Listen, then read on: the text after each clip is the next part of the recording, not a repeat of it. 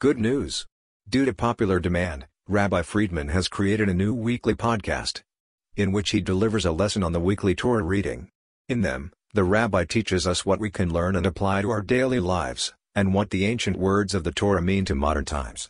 Hear new insights on the Bible, like you've never heard before. Listen to Bible studies like never before on your favorite podcast platform. Okay, there's, there's, there's one other thing. One other thing. We're, we're not good at time, handling time.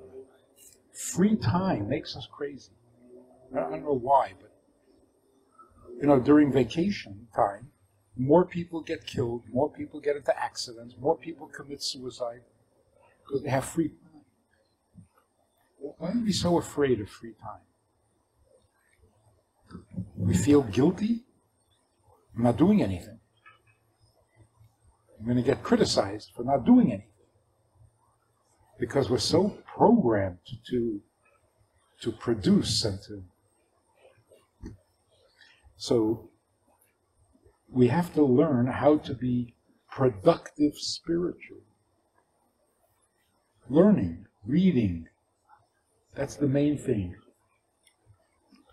For shabbat. But that little voice on Shabbat tells you you're not doing enough, you're not doing enough.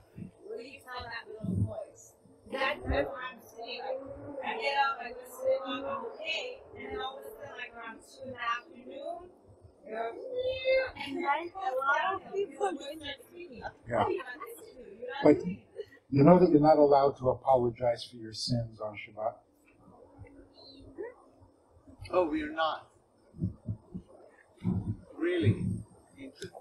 Because apologizing for your sins is correcting the, the mistakes or fixing the problem. No fixing, no correcting. Everything is good. And I thought that's the holiest of the holy. for things like So again, for me, I feel like this is this is more of a I mean, everything emanates from the spiritual, but it's a psychological battle where your entire life you're going to be battling your yourself, you know, two two parts or more for some people of your mind are battling each other.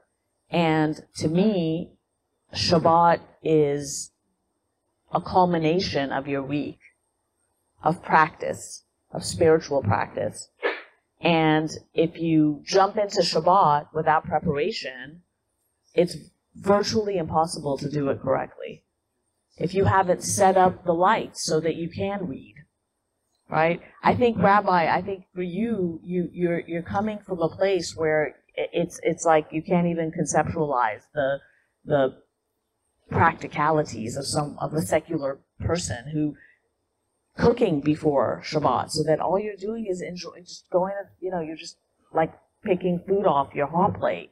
You're setting things up for, you know, it took me ten years of living with an with an observant man to not have constant like, oh, it's it's Shabbat. Oh, we can't do that today because I mean, ten years, ten years of of being trained to to understand like it's Shabbat. He can't do it. He, I can't do it. it can't, you know, that's a long time.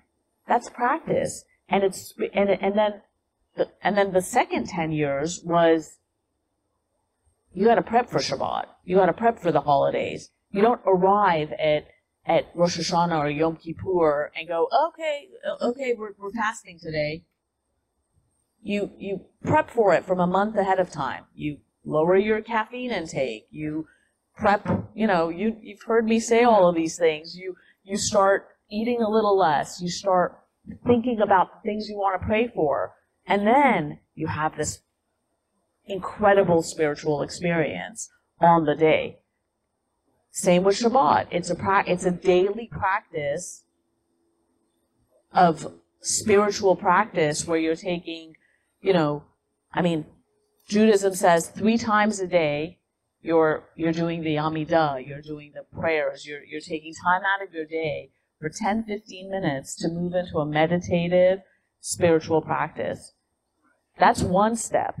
Then you're prepping challah the day before. You're prepping food prior. You're inviting people prior. You're you're do you're setting yourself up for what am I going to read? What am I going to do? I think the problem is I used to live in San Francisco, away from community, like eight miles away from kosher schools, like Orthodox shul, and no friends around. So Shabbat was like boring, boring. But the problem is when you have Mm. you, community. Uh, you are you right? Preparing Shabbat, shopping, starting from Wednesday, Shabbat is coming. That's right. To Friday, and then you're ready for the day. These things you have to have people around you to be able to have someone come, to be mm. able to go to the shul and to be able to come with someone in the shul. Like my house right now is like a hotel in Shabbat. Yeah. Everybody comes, everybody goes, How nice. But you have to be around the people. Right. So that's why it's so important. It's so important to be in the community area. Mm. Shul here. We need to be around them. If you go away, it's not easy. You Absolutely. have to be around them. So when you buy a house, oh, is that close to the shul? Is that close to the people? Mm. This I guess it's so important. Very. Community is is an essential element, absolutely. But I would also say, as a psychologist, I would say, I would say, listen to those voices that come up and are battling you on Shabbat. I would say, take note. What are uh-huh. those? What are those inner demons that are presenting themselves? You know, listen. Maybe those are things that you need to work on during the week, and they're things that you you are numbing yourself or distracting yourself from listening to that need to be heard. They need to be processed. They need to be worked on and, and, you know, well, no, healed, healed, healed. And I say something is Shabbat. Everybody I met one priest, he knew many, many things in Torah. But he could not keep Shabbat. Every person that wants to be Jewish has to keep Shabbat because every person that can should have an independence. In, in Iranian Istiqlal. One of the independence of the Judaism is Shabbat. But if you go to Shabbat, you don't need anything. Rashid started with Shabbat. If you combine it, the word of Rashid is Shabbat. And God, Hashem, created this world. To the end of this world, we come to the Shabbat. And when Mashiach comes, everybody is in Shabbat. Hmm. If you want to get real, real uh, relaxation, do not go to any family therapist or to anywhere. Go to Shabbat. When you go to Shabbat, you connected to Gan Eden, you connected to Hashem, that you are so much precious that Hashem invited you to be with me. Look at that you love somebody and is counting, counting that he invited you. And when Hashem counted, come, come, be- stay with me. You don't need anything. You are my guest. You are my best guest. If you are gonna taste it, taste it, those things, we are not gonna live the Shabbat alone. Thank you. Thank you. Erica.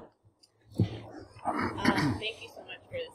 First of all, I'm really enjoying it. My mind's kind of exploding, so I'm going to try to summarize this. Um, I think one of my constant psychological obsessions is um, what what to do with my life, um, and I'm, what I'm hearing is that the purpose is to serve Hashem and through mitzvot.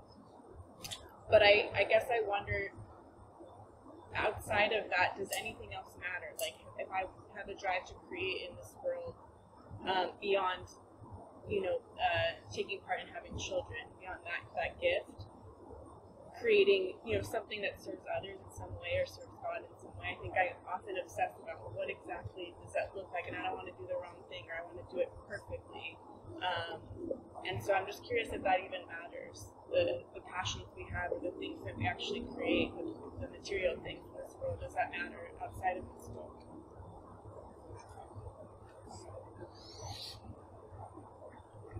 Even eating lunch matters. It's all godly. So God gave you a need to eat. It's a godly thing. If God gave you a talent, it's certainly a godly thing. Nobody gets talents for nothing. You're given a talent because God needs you to use that talent to the best of your ability. And through that, you make the world a more livable place so that God can be comfortable in His world. So if you add beauty to the world, that's fantastic, godly. You add joy and laughter to the world, it's godly. The sages say that a, a person, a comedian, who makes other people laugh have a special place in heaven. Which means which means that there's a sense of humor in heaven. Otherwise, it would be torture for comedians to sit in heaven where nobody laughs. Hmm. So, let me take it one step further. God runs the world so perfectly that every detail counts, including which sin are you tempted to commit? Why are you tempted to commit one kind of sin and your neighbor wants to commit some other kind of sin? It's all by divine plan. God needs you to handle this temptation. He needs somebody else to handle a different temptation. That is so amazing. Even my weakness is a divine plan. This is the evil that you have to say no to, not the others. So a person says, I'm not a bad person, I'm, I'm good, I don't kill anybody. You have no temptation to kill, that's not your job. So why does one person have a temptation to steal, the other person has a temptation to commit adultery? It's not an accident, and it's not you doing it. Is that amazing? So, why do I have this temptation? Because that's the temptation that God wants you to fix. It's not an accident. It's not your fault. It's not. It's not. You're not doomed. This is your job. Do it. If that's true of sin, it's certainly true of talents. So if you have a talent, use it because God gave it to you and you should not waste it. If you can get rich, do it.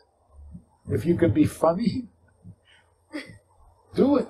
Anything that makes the world more inhabitable. And that's true of non Jews also. We all have to make the world a better place. In every way, in every detail.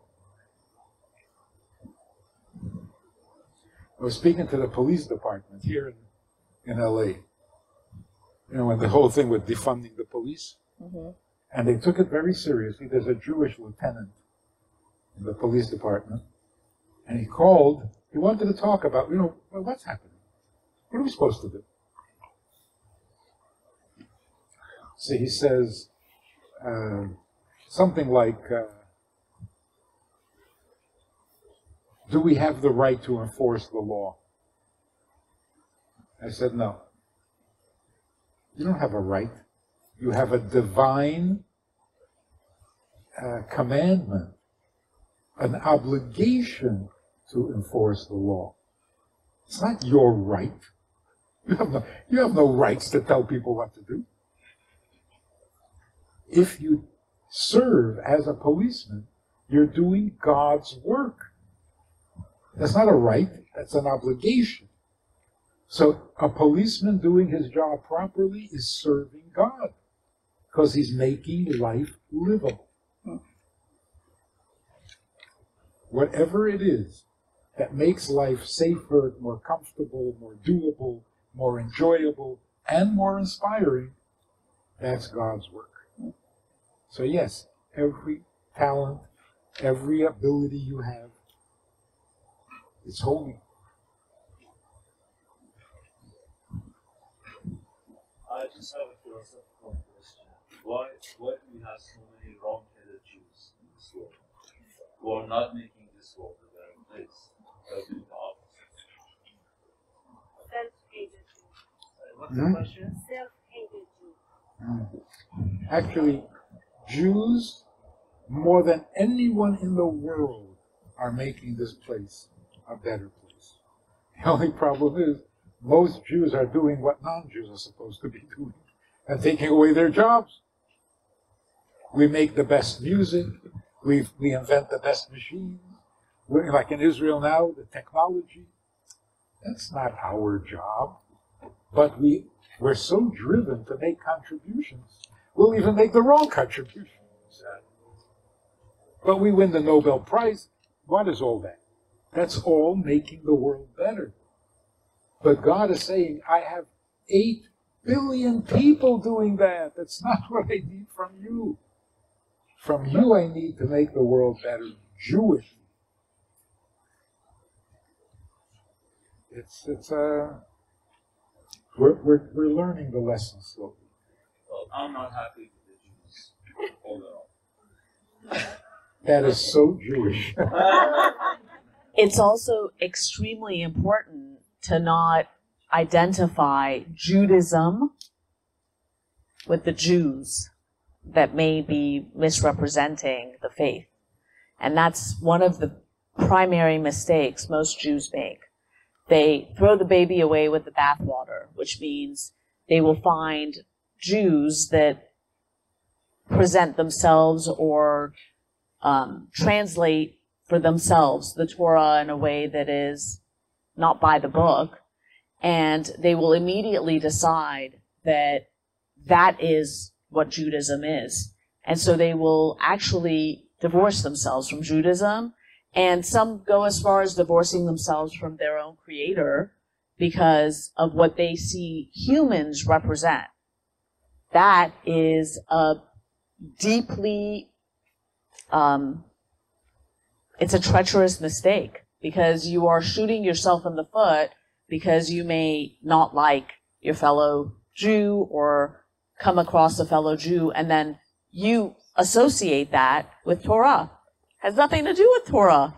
Torah didn't tell this person to, you know, represent the Torah in that way or behave in these ways. So that's something that unfortunately a lot of Persian Jews, especially in this city, do because we were thrown into a situation where most of our parents had to leave a country they had spent their entire lives building their life, building their fortune, making their money, and they had to come out in middle age, which is not an easy thing to do, and start over again in a country that was like dog eat dog. Capitalistic country that was not an easy place to start over. So some people went for the jugular. They, they, which means they, they would step on anyone, do anything, get, you know, to feed their families, to build their fortunes. It stuck with some people, and some people came full circle and adjusted with this second generation that's being born. None of that actually has anything to do with Judaism. None of it you'll you'll find a lot of Persian Jews who will say this rabbi, that rabbi, they did this, they did that, that was unethical. I'm turning my back on Judaism. That has nothing to do with Judaism. Nothing. No, I'm not. I'm not turning my back. I'm just saying. No, I know you're not. I know you're not. I know what I'm saying is that a lot of people in our culture, a lot of people who live in this city do. I know, I, I'm not saying you are. I'm saying a lot of people do. They turn their back, and it's because of the representations of Torah by people who have, you know, maybe not done a great job. So, uh, uh, what I'm saying, and what I tell everyone all the time is go back to the source, go back to your Torah. It belongs to you. Okay? Discover, do your own research, find your own path, find your own rabbi who is somebody who speaks to your soul, and realign yourself with your own spirituality that is not divorce yourself from other people who don't align with your values. Don't divorce yourself from your own lineage. This is your lineage. That's what i, I would say to that. Uh, on, a, on a talk show on the radio, somebody asked the other guest, "How come Jews don't write music anymore?" And he said, "They don't write Jewish music, but who do you think wrote "I'm Dreaming of a White Christmas" Yeah, exactly or "Jingle Bells"? Jews created modern Christmas. Yes. So we're we're big contributors, but we should contribute a little more Jewishly. That would be that would be our special gift to the world. and Mashiach comes, all Jews coming back, or only the Saturday? All Jews, All Jews. every Jew. two-part question. Um, first, is it accurate to say that everything that happens is in accordance with God's plan? And second, is it accurate to say that God is conscious, it knows everything that has happened, is happening, and will happen? So, in a sense, everything's already happened. Okay, three part.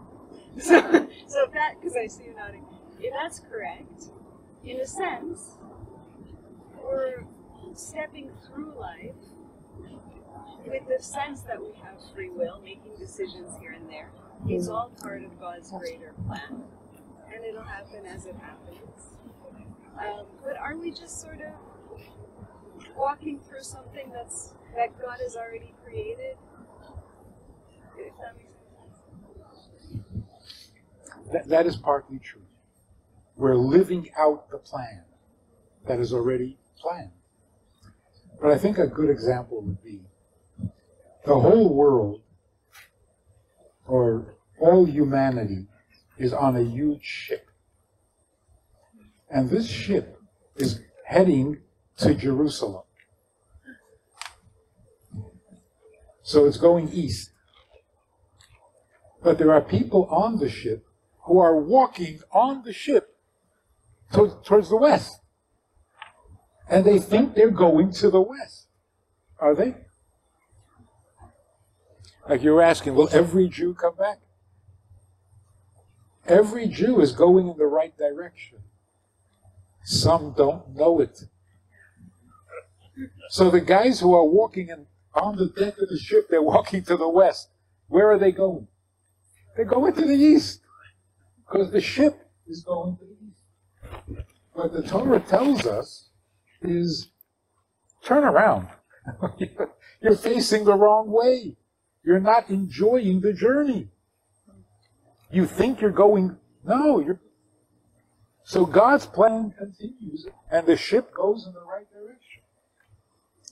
We have to be concerned and have a little compassion for people who don't know where they're going. So a Jew says, nah, I quit. I'm not going to be Jewish anymore. Yeah, you are. Because the ship only goes one way. So why can't you enjoy the journey? Don't get there in spite, despite yourself. Get there because of yourself. So God said, look, it's all going to end up good anyway. But why do you want it to end up good despite you? Be part of it. Join me in this vast eternal plan. Be, be a partner, not an accident.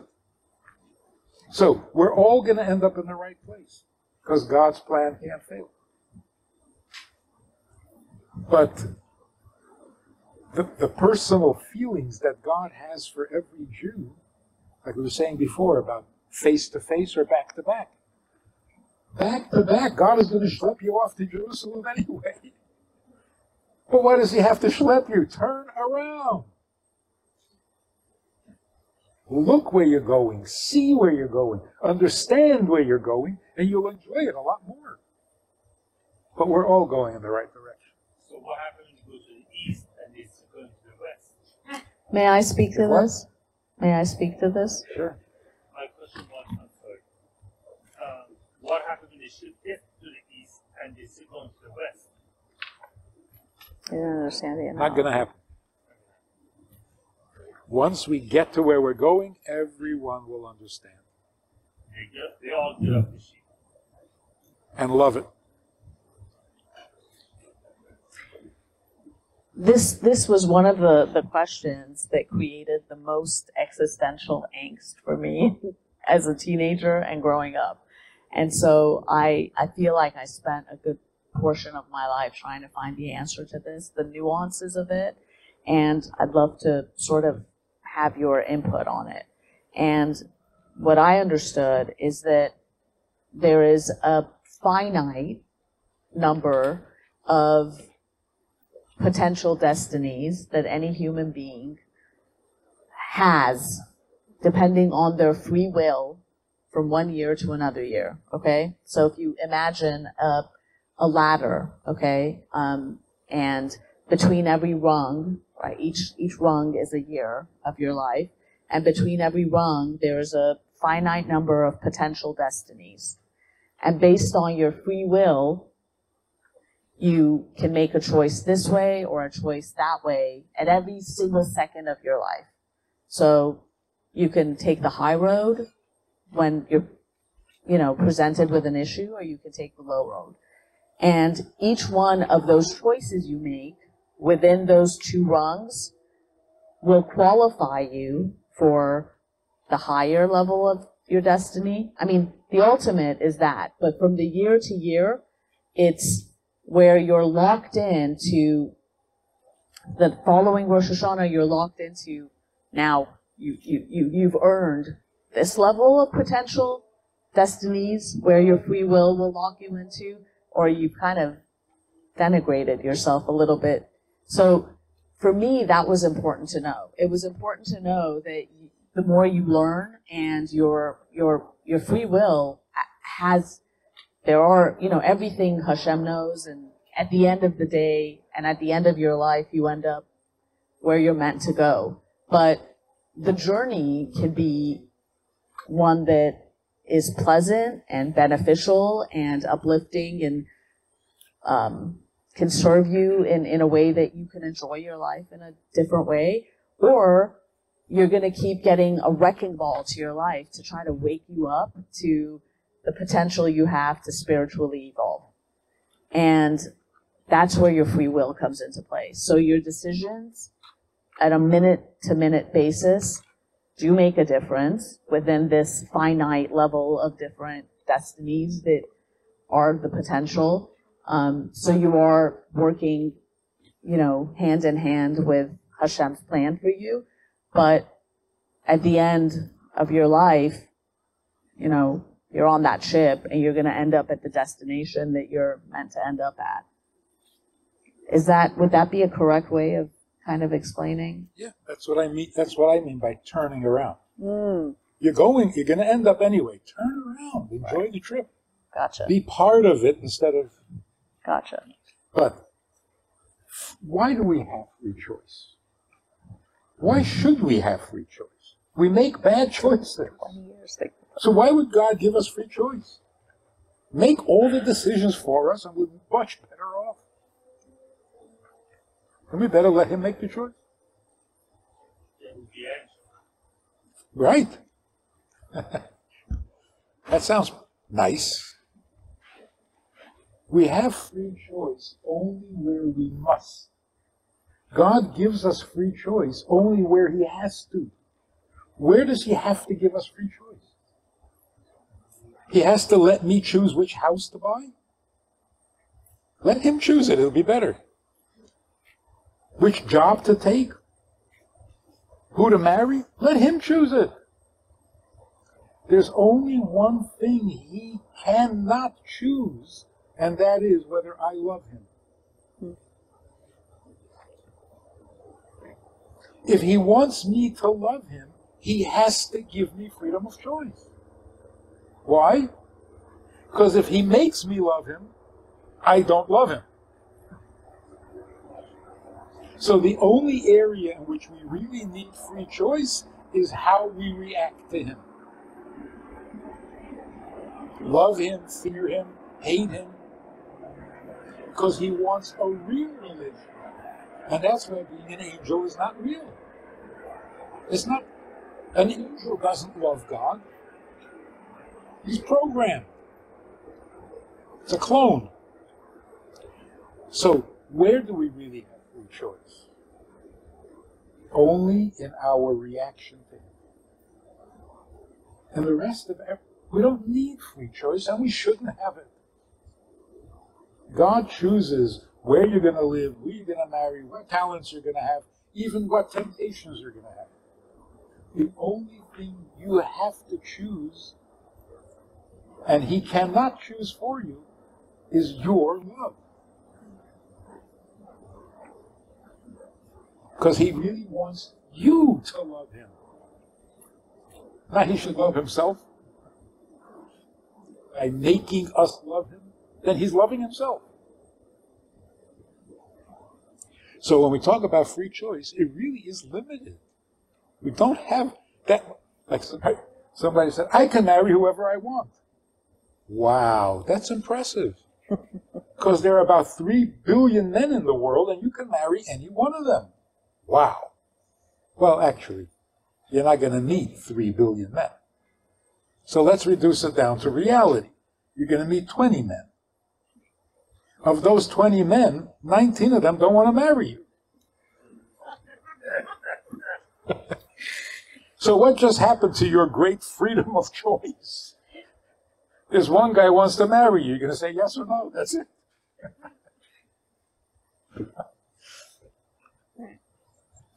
we don't have that much freedom of choice. It's like, which pair of shoes are you going to buy when you go into the shoe store? You can choose? No, you can't choose. Certain colors you just don't like. You have no choice. And you can only buy the ones that are coming your size. So we're so programmed with all sorts of. Right? You have the freedom to choose between vanilla and chocolate? No, you happen to like chocolate. And it wasn't your choice. So, where do we have free choice? Only in our response to God. Well, to that, but our response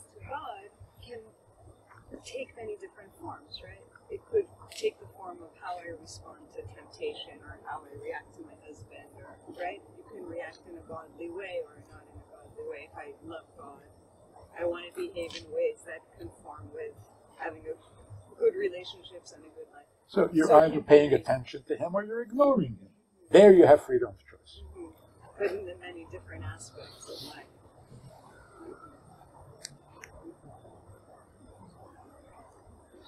Now, the, analogy with the boat, even if you make all the wrong choices, you're going to end up his. And he will be yours. Always. Because he'll never give up on you. Which one hurts the most? Hurting Hashem or hurting the Jew? To Hashem. hurting another Jew. Just like a father, he'd much rather get hurt himself than see his kid hurt.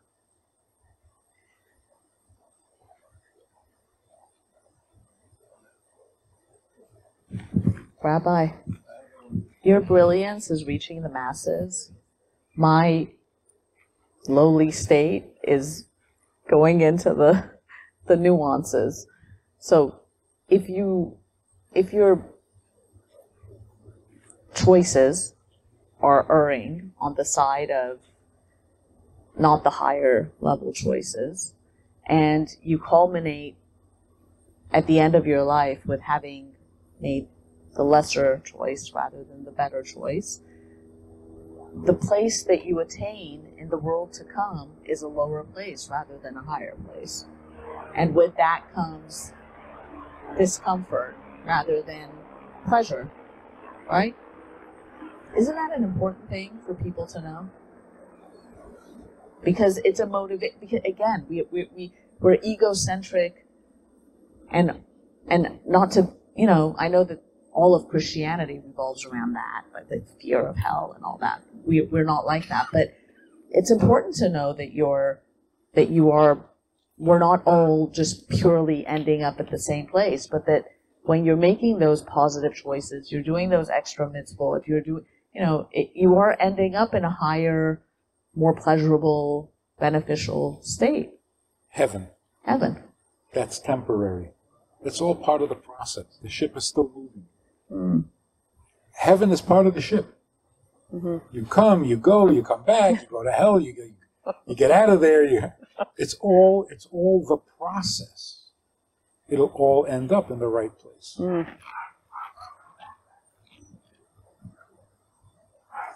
The beauty of it. The question about God already knows, so where do we get our freedom of choice? The question exists because we have an assumption.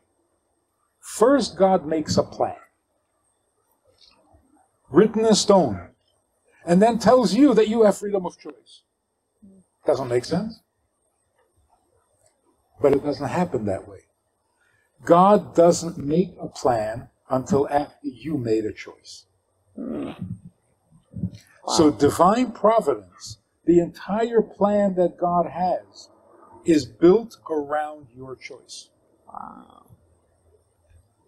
That's, that's how a relationship should be.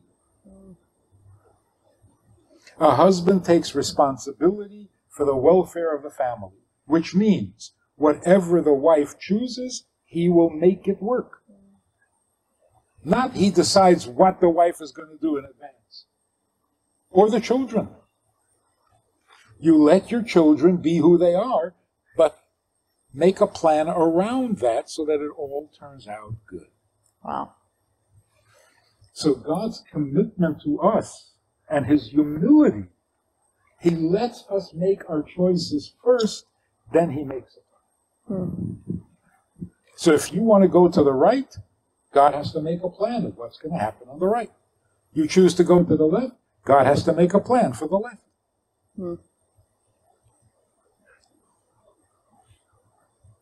There is so much romance because our relationship to God is the ultimate, uh, what do you call it? the ultimate mold for all religion. The way you relate to God is how you relate to your spouse. The way you relate to your spouse is how you're going to relate to God.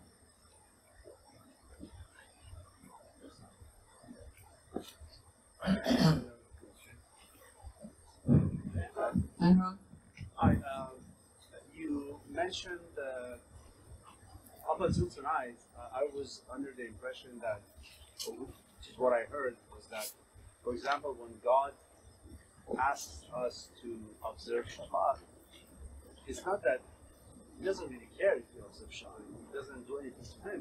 Hmm. It's for us to, you know, because it's proven that all these the Shabbat, all the high holidays, it's all about family getting together, family bonds. When you have that, you have a better foundation for life.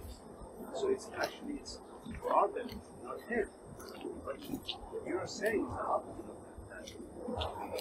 that we all do it because of his needs, not because of our needs. So it's like complete opposite of what I've been hearing.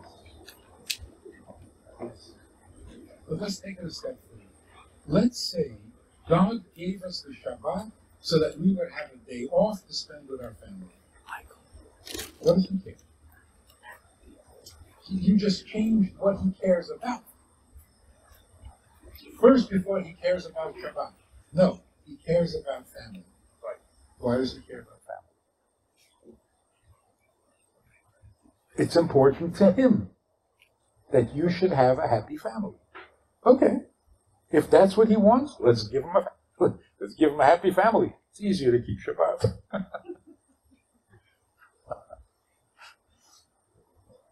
but it's his commandment. What do we How do we understand that? Why is God says honor your father and mother? What does he care what I do with my father and mother? In other words, how does it affect him? What's he mixing in? He's just giving me good advice? Well, I thought that's what it was. but you're saying- Just good advice. The problem with that is, I'm giving you good advice, and if you don't take my advice, I'm going to punish you, and you're going to come. Then it's not advice.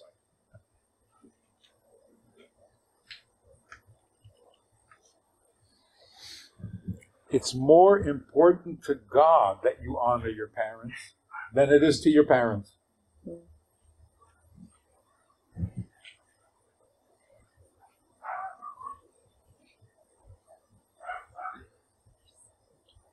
I think you're getting the point. God is vulnerable. God needs. God invested everything himself into his creation. And we turn around and say, well, I need some more of this. I need some more of that. It's so not nice.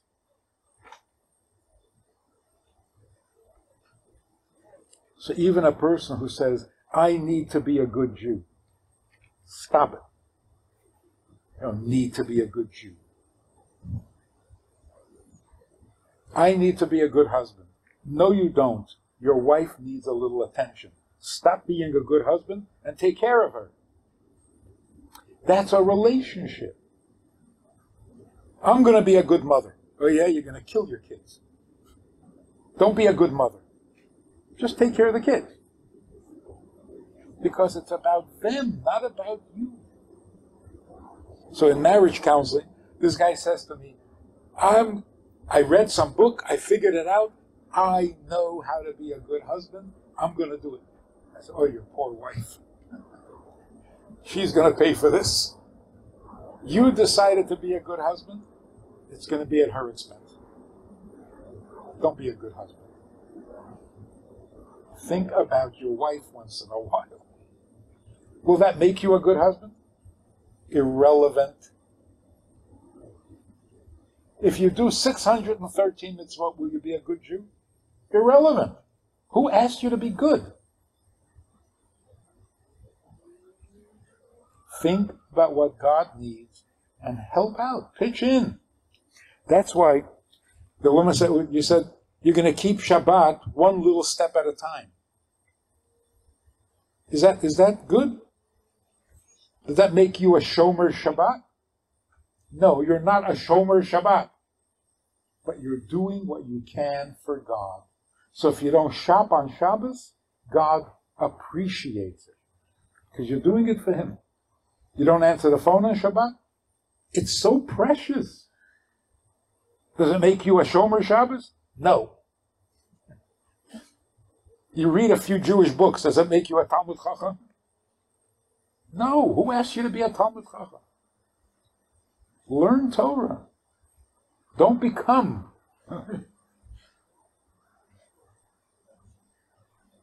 a silly example. Somebody asked the Rebbe. She, she was looking for a job to make some money. And she said, Would it be okay if I become a typist? Back in the old days. The Rebbe said, Make a living typing. Don't become a typist. Be a human being who types. but don't become a typist. Take care of your children. Don't become a good mother. Think about your wife and husband once in a while. Don't become good at it. And don't be a good Jew. Whenever you can, think about God, what He needs. Will that get you to heaven? Probably not. So all of this is moving a person out of the realm of the ego. Essentially, everything I'm hearing you say Yeah. is But the but the beauty of it is you're not giving up anything because you never needed it in the first place. and counterintuitively, it's the ultimate form of evolving yourself. Ultimate. Full circle. Yeah. Full circle. Full circle. Full circle moment. One of the best things in our life is appreciation. And when we appreciate, gives a satisfaction to all and we, release. If God needs, you, why do not appreciate and appreciate God? You are, just, You are doing for God, for Hashem. So, why we are appreciate, appreciate what? If somebody, you know, in physically everything has a value, we with the dollar we appreciate and pay for this thing or for this jacket or for and for Hashem, if all we are doing for Hashem and Hashem needs it, why we aren't appreciate? This is one, and everybody has goals and ultimate. Everybody wants to go to Gan Eden. If you are not going to experience it, experience Gan Eden here, how can you realize over there what and why you are not going to bring Gan Eden over here? Every human being can do everything. Why only that you are you are waiting to go over there? You're right. We are not supposed to get to Gan Eden. We're supposed to bring God down to earth from Gan Eden. So if you're going to Gan Eden, you're going to miss God because He's coming down and you're going up to an empty Gan Eden because God wants to be here. What do we appreciate? That He involves us in His plan. You're letting me be part of your plan? You're giving me a little credit for making the world better? Very grateful.